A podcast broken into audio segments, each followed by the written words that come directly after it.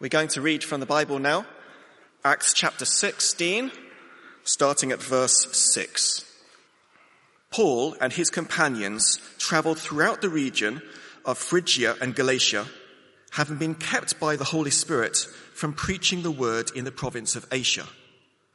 When they came to the border of Mysia, they tried to enter Bithynia, but the Spirit of Jesus would not allow them to. So they passed by Mysia and went down to Troas. During the night, Paul had a vision of a man of Macedonia standing and begging him, Come over to Macedonia and help us. After Paul had seen the vision, we got ready at once to leave for Macedonia, concluding that God had called us to preach the gospel to them. From Troas, we put out to sea and sailed straight for Samothrace and the next day we went on to Neapolis. From there we traveled to Philippi, a Roman colony and the leading city of that district of Macedonia, and we stayed there several days. On the Sabbath, we went outside the city gates to the river, where we expected to find a place of prayer. We sat down and began to speak to the women who had gathered there. One of those listening was a woman from the city of Thyatira named Lydia, a dealer in purple cloth. She was a worshipper of God. The Lord opened her heart to respond to Paul's message. When she and the members of her household were baptized, she invited us to her home. If you consider me a believer in the Lord, she said, come and stay at my house. And she persuaded us. Once, when we were going to the place of prayer, we were met by a female slave who had a spirit by which she predicted the future. She earned a great deal of money for her owners by fortune telling. She followed Paul and the rest of us shouting, These men are servants of the Most High God who are telling you the way to be saved. She kept this up for many days. Finally, Paul became so annoyed that he turned round and said to the Spirit, In the name of Jesus Christ, I command you to come out of her. At that moment, the Spirit left her. When her owners realized that their hope of making money was gone, they seized Paul and Silas and dragged them into the marketplace to face the authorities. They brought them before the magistrates and said, these men are Jews and are throwing our city into an uproar by advocating customs unlawful for us Romans to accept or practice. The crowd joined in the attack against Paul and Silas, and the magistrates ordered them to be stripped and beaten with rods. After they had been severely flogged, they were thrown into prison, and the jailer was commanded to guard them carefully. When he received these orders, he put them in the inner cell and fastened their feet in the stocks. About midnight, Paul and Silas were praying and singing hymns to God, and the other prisoners were listening to them. Suddenly, there was such a violent earthquake that the foundations of the prison were shaken. At once, all the prison doors flew open and everyone's chains came loose. The jailer woke up, and when he saw the prison doors open, he drew his sword and was about to kill himself because he thought the prisoners had escaped. But Paul shouted, Don't harm yourself. We're all here. The jailer called for lights, rushed in, and fell trembling before Paul and Silas. He then brought them out and asked, Sirs, what must I do to be saved? They replied, Believe in the Lord Jesus and you will be saved, you and your household. Then they spoke the word of the Lord to him and to all the others in his house. At that hour of the night, the jailer took them and washed their wounds. Then immediately he and all his household were baptized. The jailer brought them into his house and set a meal before them. He was filled with joy because he had come to believe in God, he and his whole household. When it was daylight, the magistrates sent their officers to the jailer with the order, release those men. The jailer told Paul, the magistrates have ordered that you and Silas be released. Now you can leave. Go in peace. But Paul said to the officers, they beat us publicly without a trial, even though we are Roman citizens and threw us into prison. And now, do they want to get rid of us quietly? No. Let them come themselves and escort us out. The officers reported this to the magistrates, and when they heard that Paul and Silas were Roman citizens, they were alarmed. They came to appease them and escorted them from the prison, requesting them to leave the city. After Paul and Silas came out of the prison, they went to Lydia's house, where they met with the brothers and sisters and encouraged them. Then they left. This is God's word. Well, there's a lively story, isn't it? Not everything happens there every day. But um, let me pray and we'll uh, work, it, work our way through it together, see if we can uh, discern quite what God is trying to say to us this morning. Our great God and Father, in some ways, these, a story such as this, it feels a little distant from us, but we know it's your word. We know it's timeless. We know you've had it recorded for our good today. So Father, please speak. And would you give us ears that can listen and understand and respond, we ask in Jesus' name. Amen. Now, I don't know if you quite clocked it when that was being read, but um, we've read about a massive moment, really, you'd have to say, in world history, whether you're a Christian or not.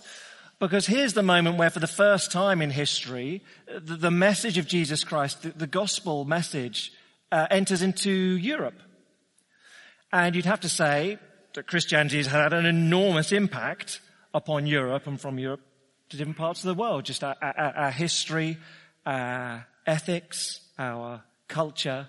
I mean, just sociologically, you'd have to say this is a big moment in history uh, even if you're a bit bewildered by uh, some other things. We might, I don't know if Adam, have we got that map? We may just throw up the map. I may just leave it there. I'm not going to refer to it in great detail today, but um, you can see they, they in, this is Paul's second missionary journey. It's known as he starts off really pretty much at, at Antioch on the uh, uh, the west there, travels through modern day Turkey, Troas goes to Philippi, into Europe. I think this is a big moment. You get quite a big drum roll in, as Luke tells it. I think that's really the point of verses 6 to 10. This bizarre, we tried, we went, we went here, we sort of wandered around, we were going to do more work in this region of Galatia, but eventually they get sent to Europe. It gets a quite a big drum roll or build up.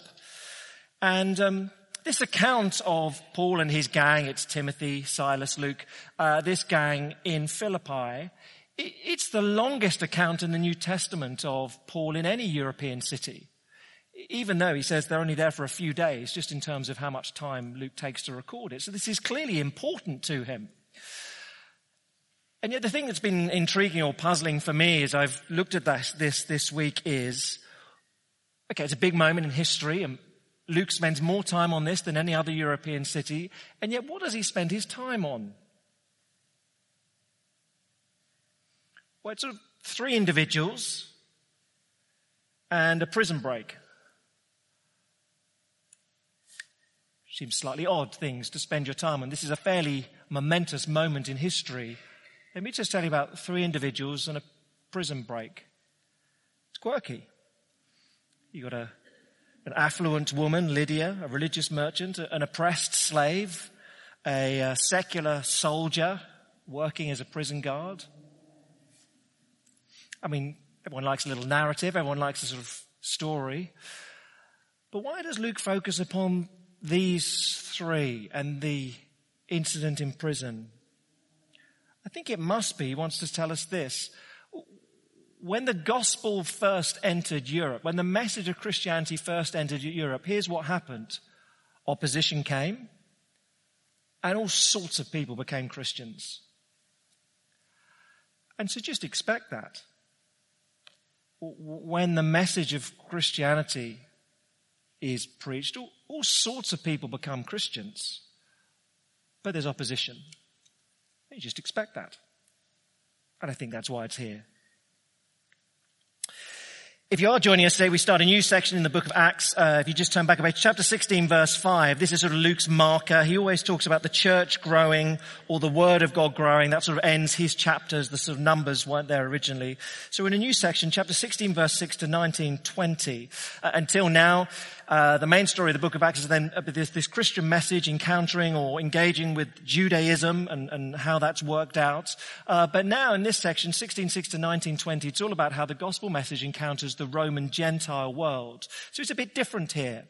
Because now here's a message, there's one true God. He's come in Jesus Christ. That encounters a pagan polytheism of many, many, many, many gods in the Roman Empire. And they don't like it. So opposition becomes more organized now. You get the state involved, as you do here in, uh, uh, in Acts chapter 16. Last time, if you were here in, uh, in chapter 15, the section finished with the Council of Jerusalem, where everyone agreed, there was a bit of a debate, but everyone agreed that this message of Jesus Christ, it's for Jew, for Gentile, it's for everyone. It's a message of grace for all. Uh, that is, on the question, how can I go to heaven? How can I be saved? All religious systems basically teach well, you perform, you climb a moral ladder, you live a life good enough to climb up to God. Where the message of Christianity is God has come down in Jesus Christ and says, You'll never climb up, I've come for you.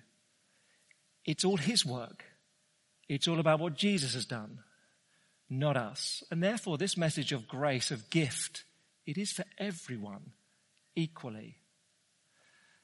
That was the conclusion very clearly reached by the whole church in chapter 15. And so here then in chapter 16, Luke really underlines that message by saying, here are three very different people becoming Christians, because this message is for everyone. Okay? So this, I think, is chapter 16. What happens when the gospel is preached? Well, there's opposition, but all sorts of people from all sorts of backgrounds become Christians. So we're going to work through it in that way. Uh, four things, but we'll work through them fairly quickly. So there's a, uh, the three people in the incident. There's a religious merchant who listened to the message. There's an oppressed girl who's set free. The secular magistrates made unjust accusations. And thirdly, an indifferent jailer witnessed God's power. You're not going to remember all those things, but broadly four things. There's a religious merchant, an oppressed girl, there's secular magistrates, an indifferent jailer. We'll see how we get on. First, then you get this incident with Lydia, and a religious merchant listened to the message. Let's pick it up at verse 13. So on the Sabbath, we, Paul, Silas, Luke, Timothy, we went outside the city gate in Philippi to the river, where we expected to find a place of prayer. We sat down and began to speak to the women who'd gathered there. Well, they go to Philippi. Where's the synagogue? There's no synagogue. You need 10 Jewish men to have a synagogue. Okay, if there's no synagogue, what's the culture? You have a prayer meeting by the river. That's just what they did in those days. So they go and they find a small prayer meeting, not enough religious people to have a synagogue. Small prayer meeting by the river. But the focus falls upon one woman. Three things were told about her. Verse 14. One of those listing was a woman from the city of Thyatira. Okay, so she's a foreigner. She's from Asia, not a European natural from Philippi. Her name is um, Lydia. We're told she's a dealer in purple cloth. So she's in the rag trade. Purple dye, very hard to produce, very expensive. So you're thinking Lydia, she's got a shop on Bond Street with Stella McCartney and Victoria Beckham. She's loaded. That's why she's got a big house. She can have the whole church in her house. Okay. So she's a foreigner. She's very wealthy in the rag trade. And the third thing we're told is that she's religious. So, verse 14, she was a worshipper of God. That's sort of a technical term for someone who, from a, a, a Gentile, non-Jewish background, who is intrigued in Judaism, associates with Jews. Okay? So she is a foreigner, she's loaded in the rag trade, and, um, but she's religious, she's interested in um, spiritual things. What are we told? Well, she listens. And verse uh, 14, she was a worshiper of God. The Lord opened her heart to, the, to respond to Paul's message. Now, what would she have learned from Paul that she didn't know? So she's interested spiritually. She'd have read her Old Testament. But what would she have learned from Paul? She, she, as a sort of Jewish believer, she'd have known that there's one God, Yahweh. She'd have believed that. But no assurance, no confidence that she'd be accepted by this God. And so Paul says, let me tell you about Jesus Christ. He's done everything you need. You just need to accept what he's done for you. That he's died in your place to pay for all you've done wrong. He's lived a perfect life and gives you that status. He's done everything for you. So you can be confident. You just trust in him. You go to heaven. It's not about your own moral performance. Well, we're told the Lord opened her heart and she becomes a believer. So here's a religious person, used to probably moralism. Can I climb my way to heaven? Now given a message of grace. Very liberating for her. I was struck reading um, uh, this book we uh, encouraged uh, people to read last week, The Insanity of God, city title, but um, a good book, Nik Ripken, talking about he was a uh, missionary to Somalia in the 90s during the Civil War, and um, half the book is really about that, and then half about him attempting to find out from other persecuted Christians around the globe how they've survived. I mean, the church in Somalia, tiny, tiny, tiny. It's a very good book. At one point in the book, um, uh, so he sets up an NGO uh, working to take aid into the country. They, the NGO grows and grows and grows. They employ uh, a number of local Somalis. Uh, they're all Muslims, but they, they, employ them in this NGO. At one point in the book, tragically, the, uh, the family, their 16-year-old child dies of illness. And the one employee in the NGO who comes along to the funeral is the sort of the right-hand man, a guy called Omar. And after the funeral, he and the, uh, the dad, Nick, they're back with the NGO and the organization. And Omar is animated, he's exercised. And so he, he blurts out to the rest of his Muslim colleagues I didn't understand the funeral. People were crying, but they were also singing. And everyone was confident and seemed to know that Tim the 16 year old boy, Tim was in paradise. Why can't we Muslims know that our loved ones are in paradise when they die? The Christians know it. We don't. well, of course. Because if your system is a religious one which says, Am I going to be good enough to climb my way into heaven? You, you can never be certain you have. Whereas in the gospel of Jesus Christ, I give you heaven. Jesus says, I give you salvation. You just need to say, Thank you. I'm sorry for rejecting you all these years. Then you can be confident. You can have assurance. Very, very different.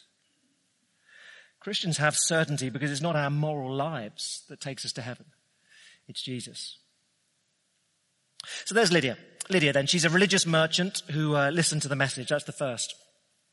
Secondly, then, let's look at this girl. The, an oppressed girl was set free. Pick it up in verse uh, 16. Once, when we were going to the place of prayer, we were met by a female slave who had a spirit by which she predicted the future. She earned a great deal of money for her owners by fortune telling. So here's a girl who's the complete opposite of Lydia. Lydia, affluent, moral, religious, respected. Here's a girl who spiritually and morally is not viewed highly. What in particular is highlighted though is that she's enslaved. There's a double enslavement here. So she's got a spirit. Uh, it's literally, a, in the Greek, literally she has a spirit of a python. There's a cult at the time, a sort of snake cult that could see into the future, allegedly.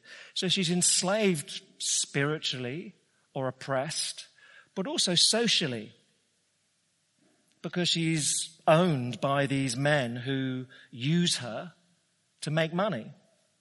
There's a double enslavement to her life. Now, in this story, as in the, the earthquake, you, you do have to come to terms with the fact that the Bible is unashamedly supernatural, or is unashamed in talking about the supernatural. You can't just fit Christianity into a secular Western box and bolted on. You just can't. I'm sorry. It is unashamedly supernatural. Now, for most in the 21st century in the West, we have a little bit of a problem with that, although it ebbs and flows. Let me just, it's a limited point, but let me highlight that. It ebbs and flows. So even in the, um, uh, the Times newspaper on Thursday, there was an article about the state of religious belief in the UK. I didn't know this. It doesn't particularly excite me, these numbers, but let me just point it out. So um, the number of atheists in the UK is falling year on year, uh, apparently. Uh, belief in one God, that's constant. Uh, atheists declining. But the belief that there is some sort of spiritual power is increasing year on year, exponentially. So sort of mysticism, uh, occult stuff, all these things going up and up year on year at the moment. Now look, I'm not excited or pleased by that as a fact, but it is just intriguing at the moment in the UK. A belief in the supernatural is on the rise. It had declined. It's now on the rise. I mean, there's a whole number of factors that feed into that. These things ebb and flow. But in Philippi, clearly, there was a great belief in the supernatural, and you could pay for supernatural guidance. And in one sense, why wouldn't you? If you could go and pay your fee and find out what's going to happen in the future, you know, I could see that's in one sense appealing for people. And so this girl no doubt earned a good deal of money. Problem is, she's engaging with Paul. Now, what do you make of Paul's behavior here? His sort of irritation. Verse 17, this slave girl then, she followed Paul and the rest of us shouting, these men are servants of the Most High God who are telling you the way to be saved. She kept this up for many days. Finally, Paul became so annoyed that he turned round and said to the Spirit, in the name of Jesus Christ, I command you to come out of her. And at that moment, the Spirit left her.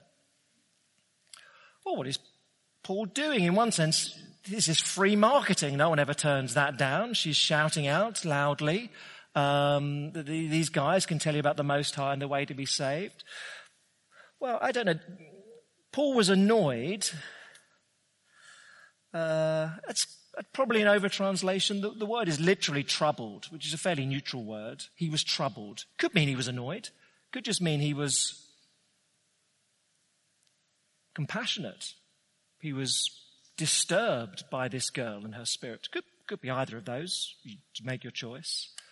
It could be that he is irritated, that he doesn't want the, the true message of Christianity to become blurred with this supernatural spiritism. Could be that.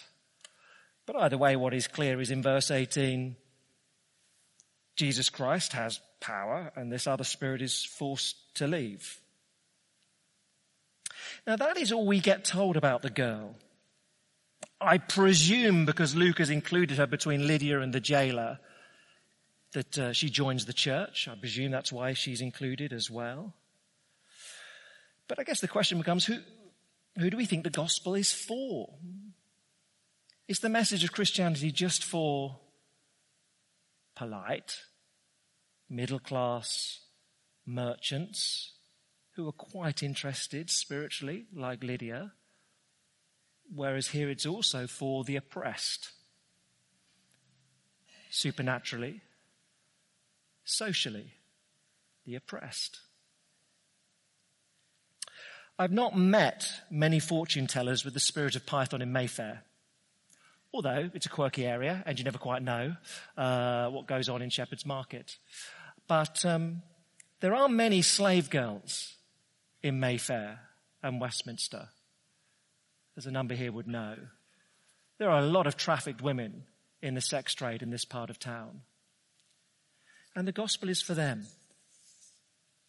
I've said it numerous times, but I do think uh, the work of Tamar, which a number here are involved in, is a very wonderful ministry seeking to support these girls who are sex workers emotionally, practically, try to get them out. At the same time, just meeting socially, tea, cake, support a normal human being. And of course, to try and read the Bible with them for those who are interested. It's a very wonderful thing. It may not be as instantly dramatic as the spirit of Python leaving a girl, but pulling someone out of that trade and seeing them set on a new path and maybe becoming a Christian, that is, that is as dramatically transforming for their life as this girl. So a depressed girl was set free. Okay. So there's the first two. A religious merchant listened to the message. An oppressed girl was set free. Uh, two other things that Luke focuses on them. A third, these secular leaders, the secular leaders, they made unjust accusations. Well, it starts off with the owners, verse 19. When the owners, uh, the owners of the slave girl, verse 19, when her owners realized that their hope of making money was gone, well, they seized Paul and Silas and dragged them into the marketplace to face the authorities. Oh dear, we've lost our cash. Our cash cow is gone. That is disappointing to them. But what they don't say is, oh, we've lost our income stream because our fortune teller's been de-spiritized, whatever, um, set free. Do you see what their complaint is when they bring them into the public arena, verse 20?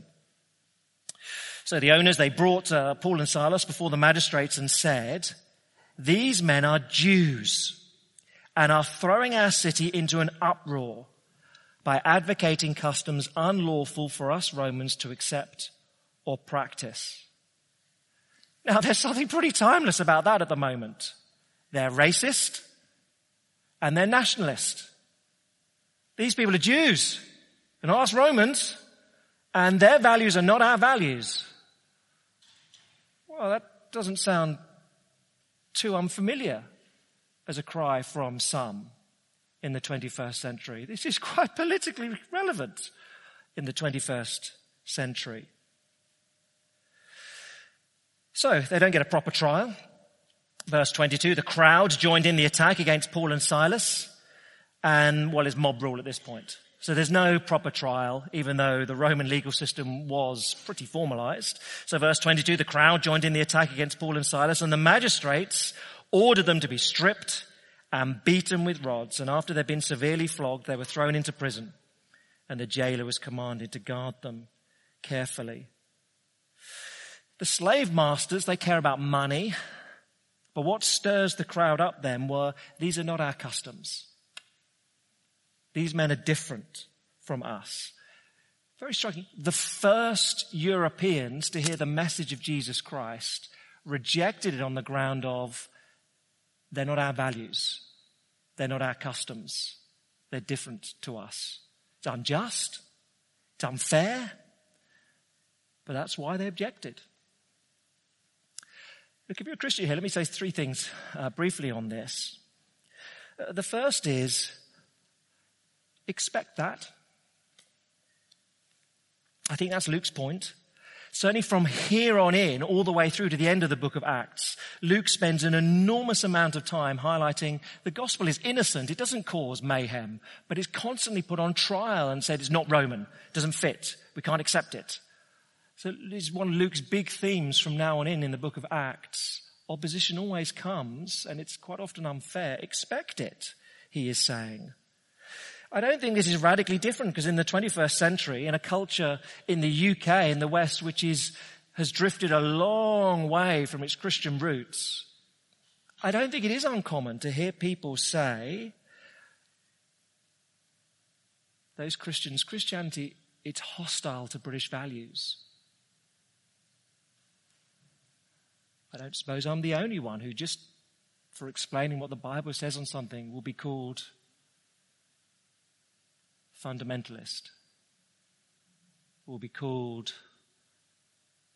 narrow minded, will be called bigot. And Luke would say, What do you expect? Don't be surprised. Secondly, I think be shrewd. That's what Paul is here. Uh, if you skip on through there, obviously there's the, the, uh, the prison break that isn't a prison break, um, and we'll come to that in a moment. But you just jump to the end of the story, when the magistrates realize they've made a mistake. Verse 35, when it was daylight, the magistrates sent their officers to the jailer with the order, release those men. The jailer told Paul, the magistrates have ordered that you and Silas be released. Now you can go. You can leave. Go in peace. Paul said to the officers, no. No, they beat us publicly without a trial. Even though we're Roman citizens, uh oh, you beat a Roman citizen, you are in serious trouble. and they threw us into prison. And now do they want to get rid of us quickly? No. No, the magistrates are going to come down here and publicly apologize and publicly say, we, we mustn't mistreat these Christians like this. So verse 38, the officers reported this to the magistrates. When they heard that Paul and Silas were Roman citizens, they were alarmed. They know, you're going to give you real trouble for that. They deserve to be beaten themselves for beating a Roman citizen. They came to appease them and escorted them from the prison, requesting them to leave the city. And after Paul and Silas came out, they went to Lydia's house. So Paul and Silas here, they're very shrewd. They are going to leave the town, but before they do, they're making sure that the church in Philippi is legally protected. It's just shrewd. Now, but the third thing, and the main, most important thing perhaps to say on this, is um, these unfair accusations, they're not true. And if you're in any doubt about that, let me try and illustrate it this way. In the 21st century, some will say, oh, Christianity, it's, it's out of tune with British values. Trying to discern what those British values are is a little ephemeral. People find it quite hard to pin them down, actually. But um, out of tune with British values. I was very struck recently, it was a while ago now, actually, uh, the historian Tom Holland, who uh, I think is a good guy, we don't, we don't need it yet, um, but the historian Tom Holland, the, um, he is uh, he's written plenty of books, uh, best-selling books, particularly the history of Persia, uh, uh Roman Empire, well-respected, PhD academic, etc., etc. Big selling, does Channel Four documentaries, so he must be good, um, or at least good-looking. Um, so, but he he wrote an interesting article in the New Statesman he would describe himself as agnostic. Uh, New Statesman would describe itself as probably not pro-Christian, uh, I think you'd say. But he wrote an interesting article in it. He talks about his own upbringing and uh, growing up rejecting Christianity. He said, because I accepted the Enlightenment narrative that it was a tragedy for global history when the Roman Empire turned Christian. All these wonderful values of democracy, etc. Christianity just ruined everything. And uh, thank goodness that in modernity and the Enlightenment, our values were founded on ignoring Christianity and, and, dusting down the classical values of ancient Greece, Persia, and Rome. He said, and that's how I grew up. That was my upbringing. And I went through university and I got my PhD and, and you know, I started writing stuff. And, and that's just all the stuff I assumed. And then my research took me to a different place. So he says, I realized that the values of the Spartans, Persians, well, they're not, are they? But the opposing opponent, but that sort of era, they hate one another. Uh, the values of the Spartans who they'd practiced a peculiarly, a peculiarly murderous form of eugenics. They were not my values. Caesar had killed a million Gauls and sent another million to prison. They were not my values. It was not just the extremes of callousness in ancient civilizations that I came to find shocking but the lack of a sense that the poor or weak might have any intrinsic value. I realized, I look back and I'm, you know, all my research, if you were poor, you were stuffed back in the ancient civilizations. And so I read the Bible, he says. Let's have it, Adam, then.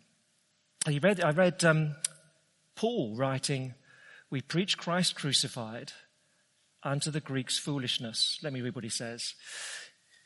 This is the reason why, by and large, most of us who live in post-Christian societies take for granted that it's nobler to suffer than inflict suffering. It's why we generally assume that every human life is of equal value. In my morals and my ethics, I have learned to accept that I am not Greek or Roman at all, but thoroughly and proudly Christian. And note, He's not saying he is a Christian. He would not describe himself as such. He'd say he's an atheist, agnostic sort of spectrum. But my morals, he says, they're all Christian. The things we value in Britain, they're Christian. I have to be honest and say that, he says. Not popular to admit, but these, the values which now are, we say, are, are incongruous or, or don't fit with Christianity, they flow from Christianity. It's very unfair the accusation. Christians are out of tune with modern British values. But it'll happen. That's Paul's point here. A religious merchant then listened to the message and a press girl was set free. A secular magistrates made unjust accusations. Last little thing briefly then. An indifferent jailer witnessed God's power. Let's look at this one lastly briefly. Verse 23. Let's go back to there. We're back in prison. After they'd been severely flogged, they were thrown into prison, Paul and Silas, and the jailer was commanded to guard them carefully. When he received these orders, he put them into the inner cell and fastened their feet in the stocks. Charming. Uh, you can imagine Paul and Silas saying, to be honest, we've just been beaten pretty hard by rods and, you know, we're knackered and you're going to put us in stocks. Cheers, fella. Uh, we ain't going anywhere. We can barely crawl. Um, so it's a bit mean spirited of him. But in the culture of the time, if you're a prison guard and your prisoners escape, you get killed. Uh, again, so you, there is a strong incentive to make sure your prisoners don't escape. So he locks them up and puts them in stocks. It's a bit mean spirited, but there we go. And then you get this earthquake. And whatever you make of the earthquake, Luke is not that fussed by it. Luke's focus is upon the response of the jailer. And the jailer, well, he seems to see God's power in two ways. One is obvious, that the earthquake and the verse 26, there was a violent earthquake, the foundations of the prison were shaken, all at once the prison doors flew open and everyone's chains came loose. So yeah, look, the jailer saw that sort of demonstration. But I think you'd have to say, secondly, he sees God's power in the lives of Paul and Silas. Verse 25. About midnight, Paul and Silas were praying and singing hymns to God, and the other prisoners were listening to them.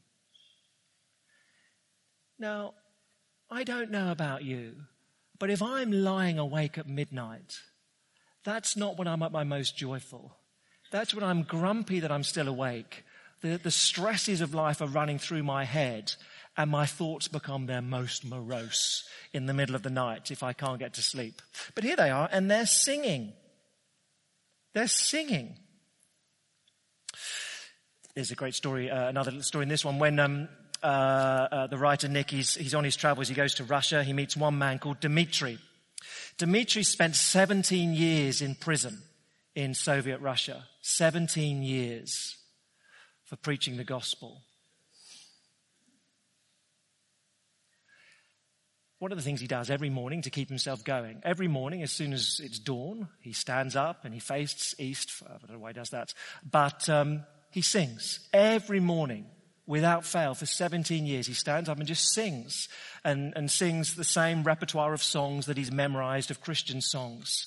Now he, there aren't many other Christians in the prison. You've got 1500 other hardened criminals and by all accounts, uh, he stands up and sings, and all the other criminals jeer and boo him. Probably they want to roll over and go to sleep as well, and he's woken them up. But that, that may not have been so wise anyway.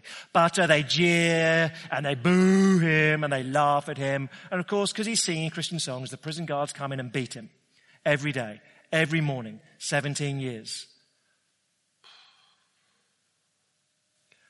Uh, towards the end of his time there, he's um, he, once again, they have, a, they have an attempt to make him confess that there is no such God as Jesus Christ. They tell him his family has been killed. He should give up. Uh, uh, but he refuses to, uh, to sign this uh, recantation, as it were.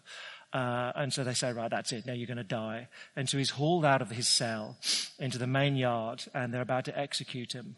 And extraordinarily, the other hardened criminals who have witnessed this man's extraordinary faith. They know he's only in prison because he believes in Jesus.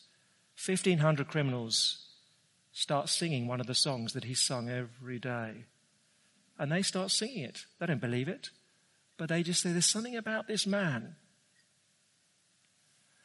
And his life is spared that day. Eventually, he emerges from prison. This jailer, yes, he sees an earthquake, but extraordinarily, he sees the power of God at work in these guys' lives. They sing. And then verse 28, he's about to kill himself, the jailer, verse 27. Well, he may get on with it. it, it the, the, prison's broken open. My prisoners have escaped. I'll be killed anyway, so I may as well kill myself. I'll, I'll do it more quickly, get it over with. But Paul shouts out, verse 28, no, don't harm yourself. We're all here. I mean, we could have just walked out. I mean, to be honest, fella, you're pretty mean with us putting it in stocks. I mean, We've just been beaten and you put us in stocks. You haven't been the kindest of jailers. But look, we've not run away. We're here. Getting out is not the most important thing to us, he says. And at that moment, the jailer is just bewildered. Well, he calls for the lights, and verse 30 asks them, Sirs, what must I do to be saved? Physically, I don't know. Spiritually, I don't know quite what he's asking. But they reply, Believe in the Lord Jesus, and you'll be saved, you and your household. And they explain what that means, verse 32. And verse 33, he does. And verse 34, he associates with them, takes them into his house. And verse 34, his life is utterly transformed. He's filled with joy because he'd come to believe in God. He and his whole household. So here's a jailer. He sees the power of God in an earthquake in the lives of these Christians. It says, okay, uh, there's something different about you. What must I do to know this joy that you have? an indifferent jailer witnessed God's power. So I guess you get to the end of verse of, excuse me, of Acts 16. And the question is, what do you expect to happen when this message, this gospel of Jesus' grace is preached? When the gospel is preached to a culture which is a long way away from Christianity, expect persecution, expect opposition. In the UK, we're not a long way away, so the opposition is mild. It's it's. Uh, it's mild. It's very different in other parts of the world, but expect it. But the bulk of the chapter, I guess, falls on this. Expect all sorts of people to become Christians. We're told verse 40 that Paul, he says farewell and there are all sorts of brothers and sisters here. There's clearly more people have become Christians. Why these three? Why these three? I can't know for certain. Luke would know the traditional Jewish liturgy that still today, if you're an Orthodox Jew, you'd wake up and you'd say as part of your liturgy, if you're a man, thank you God that you did not make me, thank you, that, thank you God for not making me a woman, a slave, or a Gentile. Still traditional liturgy. And here in this chapter, you see converted a woman, a slave, and a Gentile. And I think Luke is saying, yeah, yeah, yeah. This gospel is for everyone. All sorts of people. Are you religious? You need this. Like Lydia did. Are you oppressed? You need this. Like the slave girl did. Are you indifferent? You need this. Like the jailer did. This gift of grace in Jesus Christ, it is for everyone. And so, Christians, who do you expect to joyfully trust in Jesus Christ? It really can be anyone, for this is for everyone. Let me lead us in prayer. Our great God and Father, thank you that you are not one with prejudices. You're not one who discriminates between races or cultures or social classes. That the saving gift of salvation, the gift of Jesus Christ is for all types of people, all classes, all races, all cultures. Anyone can become a Christian because Jesus died for all sorts of people. Would we recognize our need? Would we recognize that you can do extraordinary things and all sorts can come to know and trust in him? Father, we thank you and we praise you for it in Jesus' name. Amen.